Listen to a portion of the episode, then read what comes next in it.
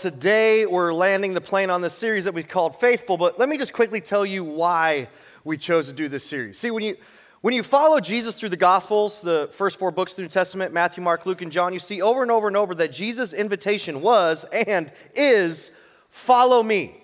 Follow me. Unfortunately, over time, we as people who say we're followers of Christ, the, you know, the church, we've dumbed down and we've reduced Jesus' original invitation to simply believe in me. And as you know, believe in me, it's a lot easier, a lot safer, a lot less demanding than follow me, but it's also a lot less transforming because it leaves us exactly where we are.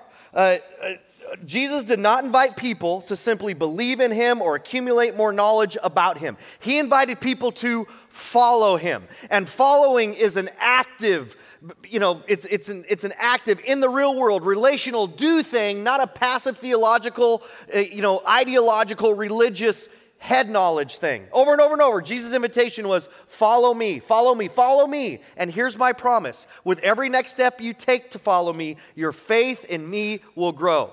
Jesus' invitation, original invitation to follow me, is why one of the visions we have at Relevant is that we are a church of active Christ followers there are no Christians simply by name. Now, this is a God sized vision. Now, I'll be honest with you, doesn't really seem like a reality. But as the pastor of Relevant, I'm committed to do every single thing that I can to lead us toward it because your faith is dependent upon it and the faith of a watching world is dependent upon it. Now, that's the reason we chose to do this series, and the reason why what we've talked about throughout the last few weeks is so important for you. If if this is your first time with us, over the last few weeks, we've discovered that one of the big things that God wants for you is to grow your faith and your trust and your confidence in Him. And the reason for that is because of one word, and that word is relationship. God created humanity, God created you for an, an intimate, growing, real, authentic, interactive relationship with Him. Our sin broke that relationship. Our Heavenly Father sent Jesus to redeem and restore and reconcile it. And what's so important to know is this our faith in Jesus and the quality of our relationship with Him those two things are intertwined because as trust goes, so goes the relationship. That's true between colleagues, between spouses, between friends, and that's especially true between you and God. The, the more your faith in Jesus grows, the better your relationship with Him will be. And the better your relationship with Him is, the more God's glorified, the more you experience His presence and power in your life, and the more God transforms you into everything He's created you to be. And that's ultimately what God wants for you. Listen, regardless of where you're at on your spiritual journey, regardless of where you've been or where you're currently at right now, I believe that one of the reasons you're here right now is because you want your faith to grow or your faith to be strengthened. For some of you, that may mean that you want your faith to start or maybe restart. For some of you, you just want to rediscover faith. Not a religious faith that dis, that's disconnected from the real world, but a faith that impacts and informs your real world responses, your real world decisions, your real world actions, and your real world experience of God. But here's the reality being faithful, it doesn't happen by accident. Being full of the faith that God wants for you and that you want for you, it doesn't happen by chance. So the question is how do we get and develop big, active, enduring, go the distance, unshakable faith in Jesus? The kind of faith that shows up at work and at home and in trauma, in our fear and our worry, uh, as we in the midst of our challenges, the type of faith that fills us with a hope and a peace and a confidence that God is with us, that God is working, that God is there when we experience suffering, pain, hardship, trials, disappointment. Well, those are the questions that we've been attempting to answer in this series.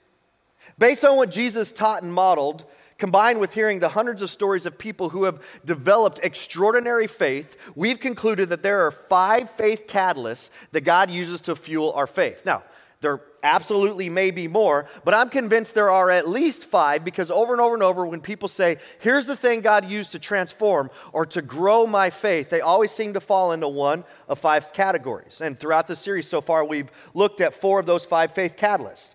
Uh, here they are again practical biblical teaching, private spiritual disciplines, pivotal circumstances, and then last week we looked at providential relationships. As we wrap up this series today, we're going to look at the fifth catalyst that God uses to fuel our faith, and I call it personal ministry. When people tell their stories about their faith and trust and confidence in God growing, one of the things that consistently shows up is then they asked me to serve as a small group leader in the high school ministry.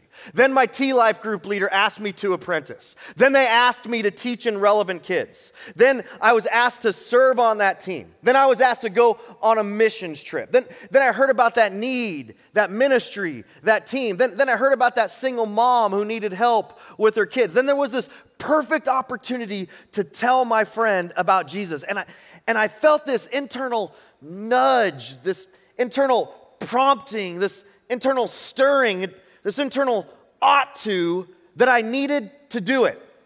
And as they tell their stories, you'll hear, but I didn't feel equipped. I was scared to death. I felt inadequate. I knew, I knew I would be in way over my head. I didn't know enough. I wasn't qualified enough. And I started thinking that stirring that I was feeling inside, maybe it was a bad burrito, but I couldn't shake it. And I, I after a while, I knew God wanted me to do it. So I reluctantly said yes, and I did it. And immediately I wanted to back out, but because I felt way out of my comfort zone. I felt like I was holding on for dear life. I felt like I was more, more dependent on God than I've ever been in my entire life. But man, it was such a rush, and I couldn't believe what happened. God actually used me. He gave me the words to say, He used my past to help that person. I saw people being impacted because of me, and as a result, my faith grew. Over and over and over, when people talk about how their faith grew, you'll hear, you'll hear them talk about stepping outside of their comfort zone. You'll hear it, it, stepping outside of their comfort zone in Jesus' name. You'll hear them talk about following that nudge uh, and embracing a personal ministry. You'll hear something like this. Go ahead and take a look. I definitely didn't see myself as a leader because I I think it was a, a comparison game of just like looking at other people and thinking that they had some innate quality that I didn't have.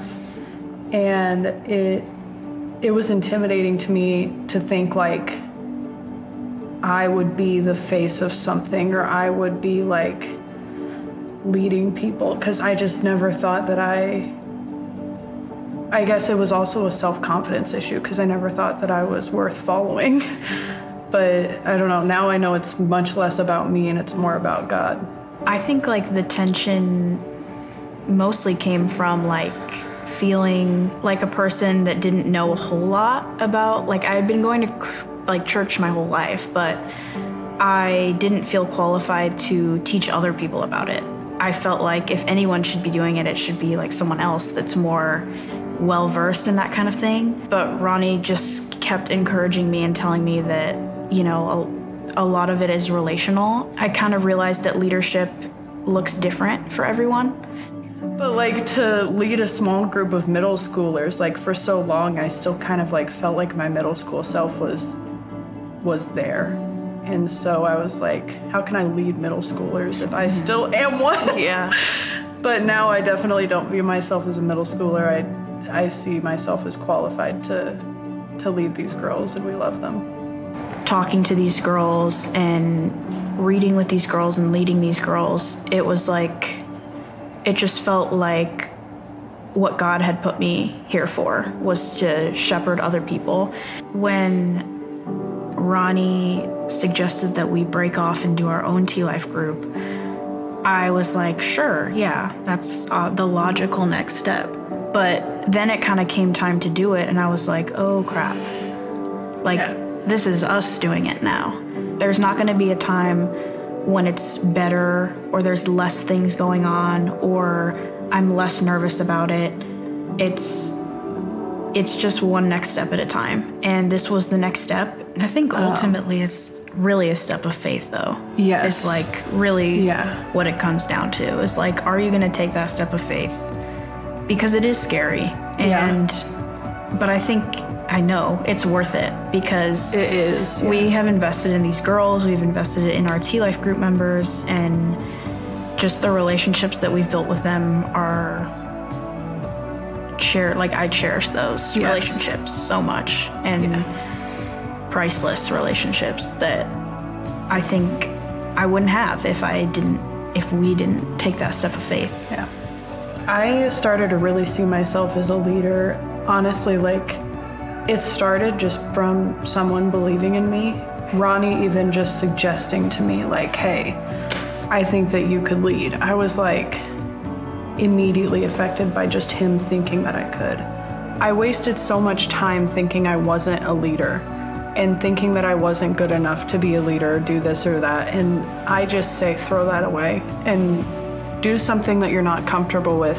And if you still are so uncomfortable with it, you don't have to stick with it. You can try something else, but at least you put yourself out there. I, I still wish I could just go back and shake my middle school and high school self and just be like, shut up. you're so, you're not that sad. You're not that bad. Like, just just get up and be confident already. so God's definitely he shed my he shed a lot of light in my life. By volunteering and by leading, I've seen God work more than I've ever seen him work before. How he's given me, like you were saying, like things to say when you don't know what to say, things to do when you don't really know what to do because I've definitely just had promptings of like, I should text this person or I should get coffee with them. And before, I was too shy to act on that. But now, I think God has just made me more confident, like you were saying, in your strengths and abilities, my strengths and my abilities to be relational and to talk to these girls and guys in our T life and the girls in Rooted and it's just given me more confidence to do God's work.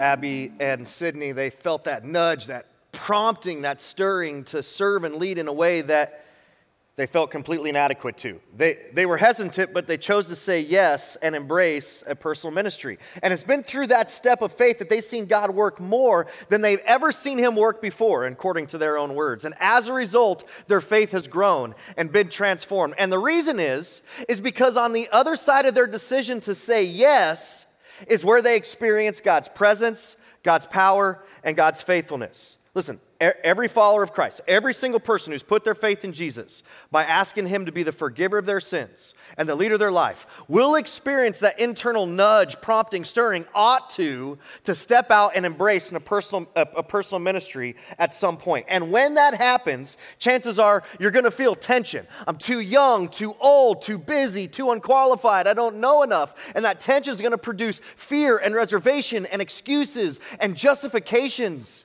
And I bet some of you are feeling that tug of war of tension right now, and you have been for a while. You, you, need to hear this. In those moments, there's more at stake than you can possibly imagine.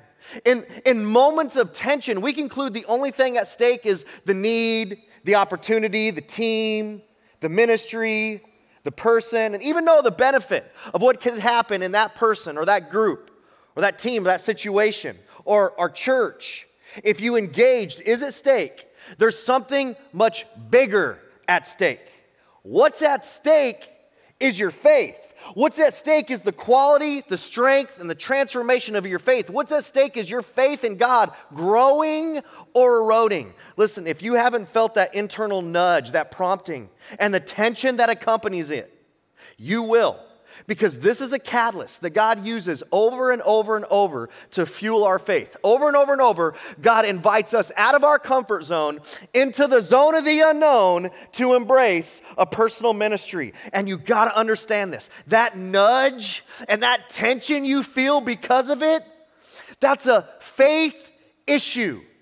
As I said a few weeks ago, faith is like a muscle.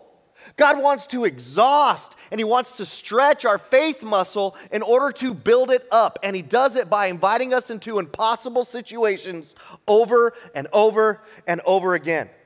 Probably one of the best examples of this in the Bible is also one of the most familiar stories in the Bible. It's in the first book of our New Testament, Matthew, in chapter 14. And as I go through this story, some of you are going to be like, oh, yeah, I know how this ends. It's a good story. And listen, I, it's a very popular story, but I just want to encourage you if you know the story and, you're, and you'd like are jumping to the end of like how it ends, just hold on a second. Listen to it with fresh ears because in the middle of this familiar story, Jesus makes a statement that we often miss.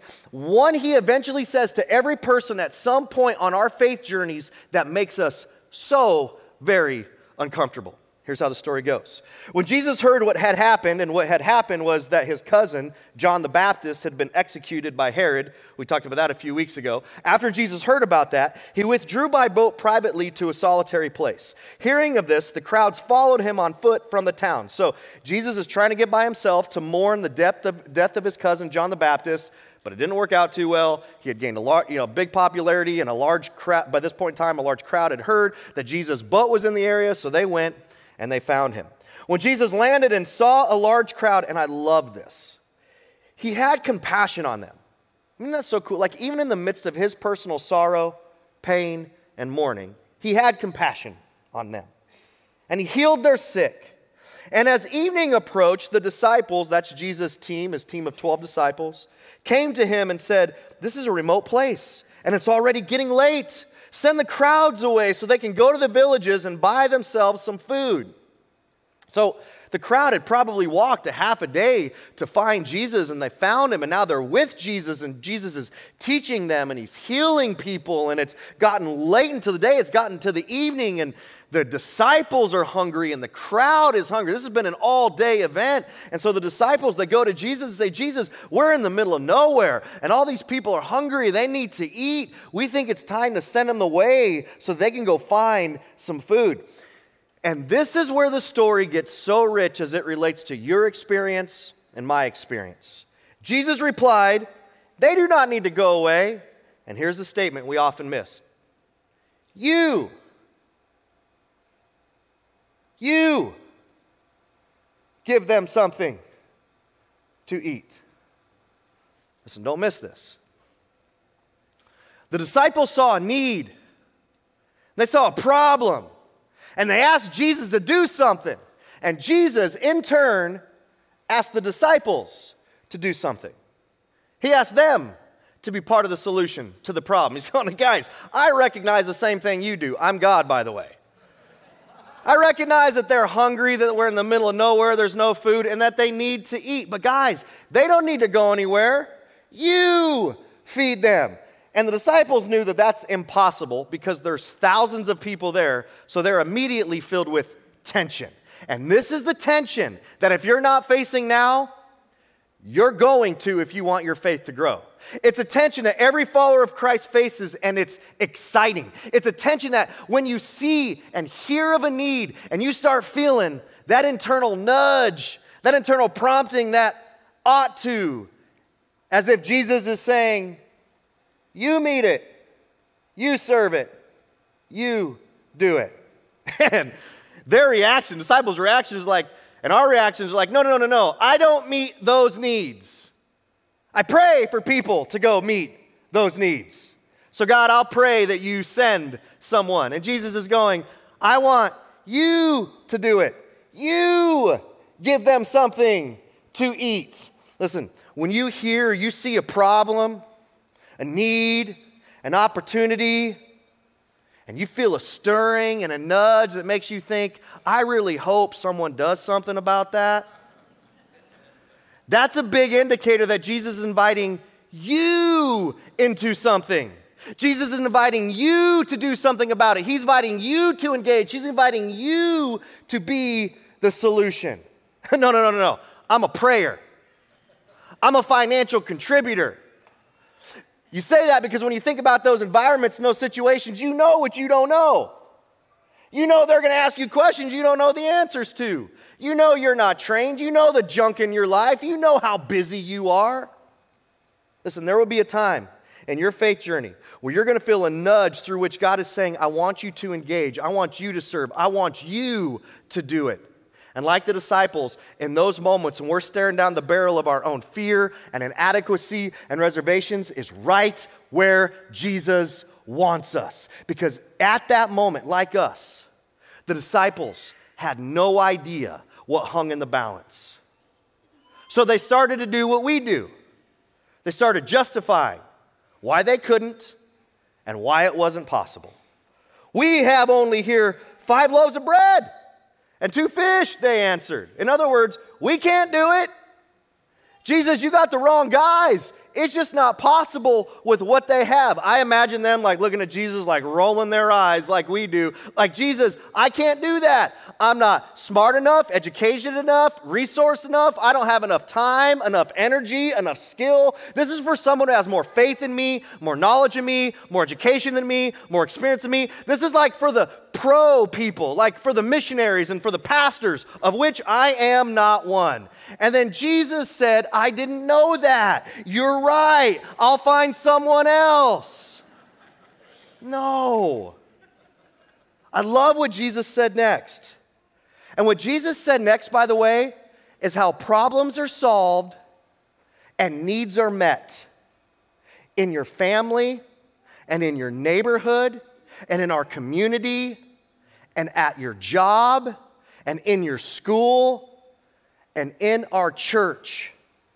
What Jesus said next is an invitation to all of us. Here's what he said Bring them, the bread and the fish, Bring them here to me, he said. There they stood with five loaves of bread and two fish, and Jesus invited them to do what he invites all of us to do bring me what you got. Bring me what you got. Bring me what you got.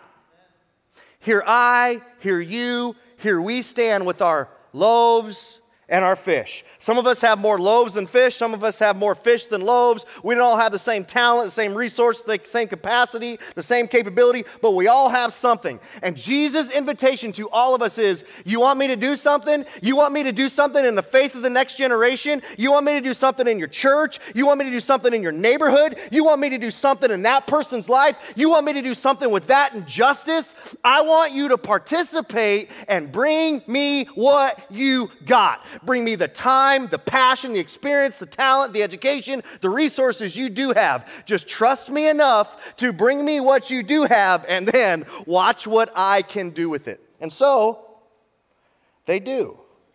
And he, Jesus, directed the people to sit down on the grass. Taking the five loaves and two fish and looking up to heaven, he gave thanks and broke the loaves. And then Jesus did something crazy, something the disciples definitely weren't expecting. Then he, Jesus, gave them, the fish and the loaves, to the disciples. Now, don't miss this. Jesus gave back to them what they just handed him. And I imagine them thinking, now what? Listen, if we would just take what they did next and apply it it would be a game changer, not just for what God wants to do through you, but what He wants to do in you. And He gave them to the disciples, and the disciples gave them to the people. Once Jesus handed the fish and the bread back to them, here's what they did they did what they could do because that's all they could do.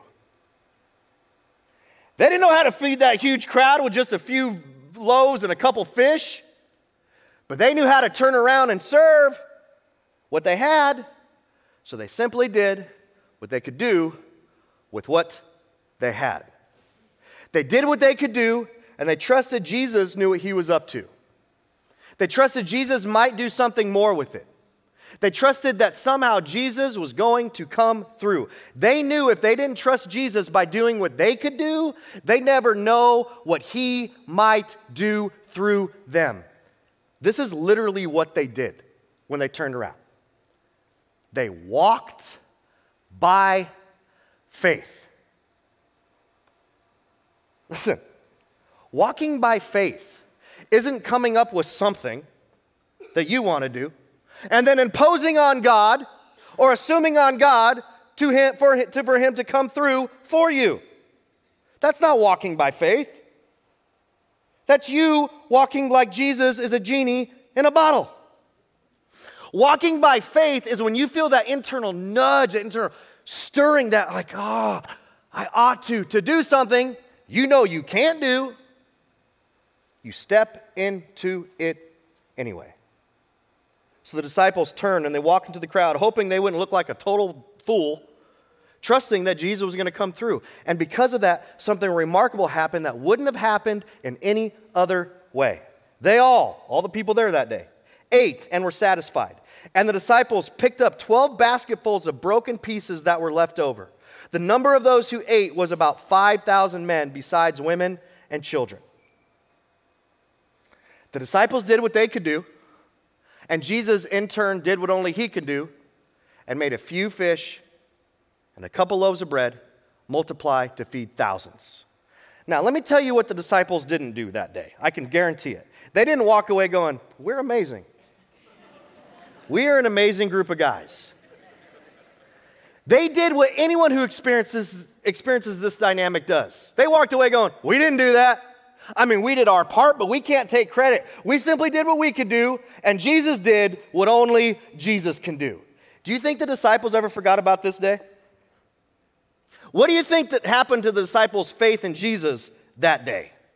It grew exponentially. And it happened because their active, activated faith intersected with Jesus' power and faithfulness. And it would have never happened if they didn't do what Jesus invited them to do. The bottom line is this our faith grows when we trust God to do what only He can do by doing what only we can do. Listen, if you're a follower of Christ, if you've put your faith in Jesus, asking Him to be the forgiver of your sins and the leader of your life, at some point, you will experience the internal nudge, stirring, prompting, mm, ought to, to embrace a personal ministry. And in moments where we feel the nudge to serve, to lead, to sign up for, to step in, to step up, there's more at stake than we can possibly imagine. In those moments, what's ultimately at stake isn't the needs that might go unmet if we don't do something. What's ultimately at stake is our faith growing or eroding. That internal nudge and the tension that accompanies it because of our fear, our inadequacies, our reservations, is our faith muscle being stretched because nothing causes us to depend on God more than pushing through our comfort zone into the zone of the unknown. Personal ministry positions us to experience God's power in our weakness. When we accept Jesus' invitation to do what we can by bringing Him what we got, we're actually paving the way for our faith to grow because it's the only way we'll ever see Him do what only He can do. Personal ministry positions us to experience God's faithfulness in response to our eh, little, little bitty, I'll bring you what I got, acts of faith. This is how God works. The people who choose to say yes, the people who choose to bring Jesus what they got, the people who choose to do what only they can, come out on the other side with bigger faith because it's on the other side where we experience Jesus' presence, Jesus' power, and Jesus' faithfulness. But when we say no, when we don't bring Jesus what we have, when we don't do what we can do, when we ignore the nudges, we'll never know what God's willing to do through us and in us. And as a result, our faith will atrophy and become frail, feeble, and weak. And come on, be honest. That's what's happened to some of you. That's simply why some of you have lost faith or are losing faith. So, where's Jesus nudging you? Where's that thing? What's that thing you feel like you ought to, but your fears, reservations, inadequacies, excuses have stopped you, but it won't go away? Maybe it's to engage on that team or help that person at work or apprentice to be a T Life group leader or serve in one of our next gen ministries or take that meal to that person who's struggling or help that single mom carpool or work the concession stand at your kids' games or coach that little league team or invest in someone who doesn't know Jesus or, or invite them. Listen, what's ultimately at stake is not the need, the opportunity, the team, or the ministry, or the person. What's ultimately at stake is your faith. God wants to do something in you and through you, but you'll never experience what only God can do if you don't trust Him enough to do what only you can do. So if you want your faith to grow, then say yes. Say yes. Say yes before you're ready because you'll never be ready. Say yes before you know how it's all going to work out. Say yes to where and how and who Jesus is inviting and, and, and, nudging. Say yes by bringing Jesus what you got. Say yes and declare, I'll do what I can do and trust God to do what only He can do. I'll do what I only I can do, and I'm going to trust God to do what only He can do. That's what it looks like to walk by faith. That's what that's the walk that God uses to fuel and grow and transform our faith. And the thing that will tempt you to say no is the same tension the disciples felt. I don't have enough bread. I don't have enough fish. I don't have enough time. I'm not good enough. I don't know how to.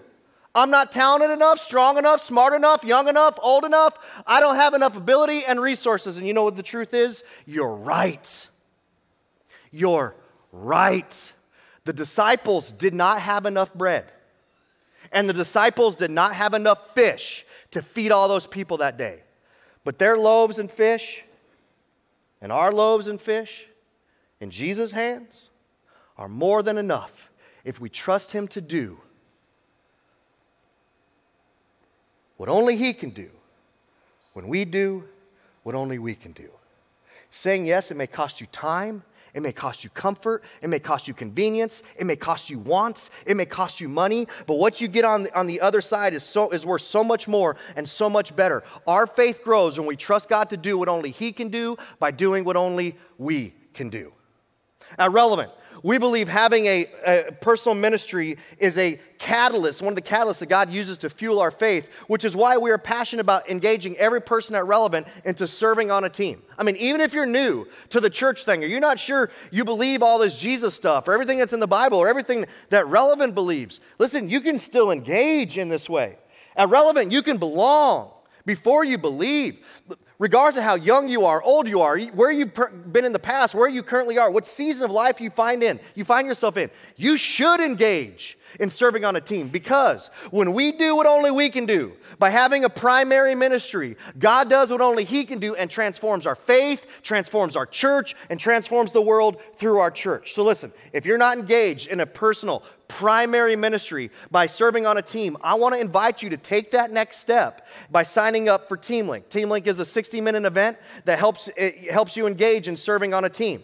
By co- you're not committing to anything by coming to Team Link, you're just coming to hear, be informed about the different teams and different opportunities we have and on how to take a next step to engage if you'd like to. Our next Team Link is just in a few weeks on August 27th. So to see, see our list of teams, to register for Team Link, to find out more information, all you got to do is text the word serve to 55444. We'll send you a link and you can see all the teams and you can register for the next team link. I want to say, before, before I wrap up, I want to say one more thing about this faith catalyst. If you've been a part of relevant for any period of time, you've heard us talk about volunteer staff, but you may be still unclear who these people, who these people are. In short, volunteer staff are the people of relevant who have committed to own and drive our mission of transformation. Volunteer staff are the people of relevant who have committed to own and drive our mission of helping transform people into everything God's created us to be by being committed to having a personal primary ministry at Relevant. We are who we are as a church because of the over 500 people who have committed as volunteer staff. All of our volunteer staff have gone through two classes. One's called Relevant 101, One's called Relevant 201. Relevant 101 is a five week class where you learn about relevant, you learn about God, and you learn about how to follow Jesus. Relevant 201 is a five week class where you learn how God has uniquely created you. It will help you identify your personal primary ministry and will equip you more for it.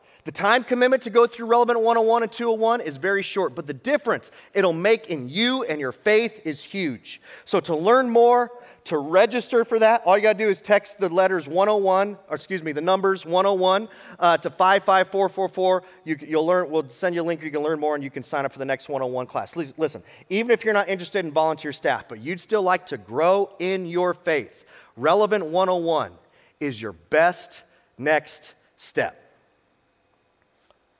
Our faith grows when we trust God to do what only He can do by doing what only we can do.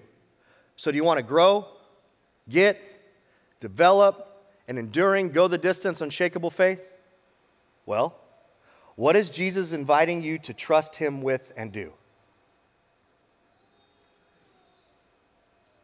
Listen, there's, someone's who's, there's someone whose life, whose child, whose marriage, whose faith will be changed and transformed once you give into that nudge. Once you say yes, once you bring Jesus what you got, once you do what only you can do. So Jesus would look at you and me and say, You do what only you can, and I'll do what only I can. And you'll be amazed at what we can do together. You give them something to eat. Based on what Jesus taught and modeled, combined with hearing the hundreds of stories of people who have developed extraordinary, extraordinary faith, we've concluded that there are five faith catalysts that God uses to fuel our faith. And here they are practical biblical teaching, private spiritual disciplines, pivotal circumstances, providential relationships, and personal ministry. If you want to grow in your faith, you missed any of these weeks, I would encourage you to go back and watch any of these weeks. You can watch them on the relevant app. If you don't have the app, get the app. You can watch them anytime on our website or on YouTube. Uh, when you walk out, we're going to give you one of these cards that has all five faith catalysts on it. I would encourage you to take this card and put it somewhere where you can see it. And when you see it, every day or however often you see it, I'd encourage you to pray the prayer Jesus, is there anything you're inviting me to do? Jesus, as I look at this and I'm reminded, is there anything you're inviting me to do? And if you feel a nudge, a prompting, take the next step. Because being faithful, it doesn't happen by accident. I'll say one final thing to those of you who have never put your faith in Jesus, who have never asked Jesus to be the forgiver of your sins and the leader of your life, who would not call yourself a follower of Christ. I believe you're here. I believe you're tuning in because you want to experience the impact of real faith in your life. You want that faith to be reignited, maybe, to start. You've got to know it's only after you enter into a saving relationship with Jesus that you can experience your faith in Him growing. Because as trust goes, so goes the relationship. Those two things are intertwined. Jesus is inviting you to enter into that relationship by putting your faith in Him, asking Him to be the forgiver of your sins and leader of your life. And if you never do, have done that, as I pray, and you feel that stirring, that today's the day, I would encourage you to do that now. Dear Lord, thank you that uh, you've called us to be part of your plan in this world. Lord, uh, that doesn't seem like the best plan to me, but somehow you think it is. And so you use our brokenness and our sinful tendencies, and you want to see that all transformed for your glory, so you engage us in this way. And uh, Lord, I pray that we say yes. We say yes. And through that, I pray our faith in you grows tremendously, and you use us to impact many people's lives. Lord, for any person who's never put their faith in you, Jesus, who feels that stirring and prompting to do that right now, Lord, I pray at home, in this room, quietly, they choose to do that right now. They, they pray to put their faith in you. Right where they're at, they declare their need for a Savior because their sin broke their relationship with you. They, they declare that Jesus, you are that Savior. You prove that you can save them, that you're the Savior of the world through your death and resurrection. And right now, I pray that they ask you to be their Savior. They ask you to be the forgiver of their sins, and they declare right now they want to follow you as their Lord. They ask you to be the leader of their life.